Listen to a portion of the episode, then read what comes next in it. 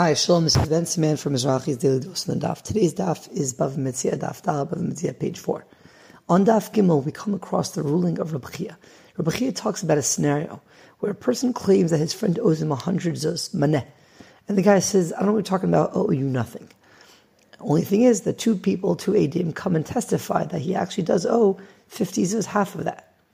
What is the rule? And says, the guy needs to pay that half that there's test that there are edim testifying over that fifty zuz, and then he has to swear under shvuah um, for the other fifty, and trying to find reasoning as to where that comes from in the shvuah. What's the source on our page Daf Dal? We come across this idea called gilgul shvuah.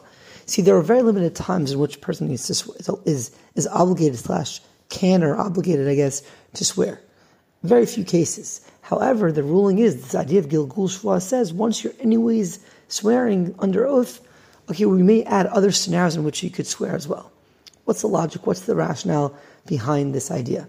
Sort of Hirsch explains so beautifully that look at the end of the day, initially when there's a dispute, it's a dispute about something, about a specific object, about a certain amount of money, whatever it is. However, once we, we can't get to any agreement and there's real there's a real challenge here, we have no choice, and it's a real shame, of course, a non-ideal scenario. We have no choice but to turn to Hashem. That's the idea of oath with using Hashem's name. That, that at the end of the day, um, it's out of our hands. We couldn't settle amongst us, and it's now it, it now goes up to Hashem. Once that is the case, it's not about a specific amount of money anymore. It's it's about the whole entire person. It's the whole entire person that stands before Hashem. And once that is the case, so really anything really could apply.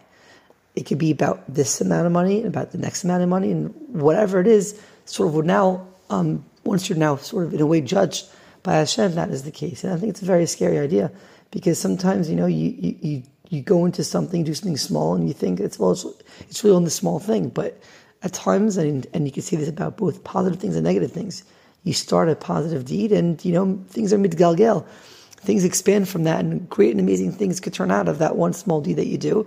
And unfortunately, vice versa. You know, you, you made a small mistake and whatever it is, and that really, um, you know, you thought it was just one small thing, but no, it actually puts everything about it and everything you do into into test, into challenge, or actually may even lead for you to do many many things after that. So we need to be very careful about anything. That, God forbid not to create this uh, gilgul, this slippery slope, this um, galgal, this. Uh, this wheel that goes uh, downhill, and to only use this idea of Gilgul and positive things to start from something small and to create something so much greater, so much more positivity. Have a nice day.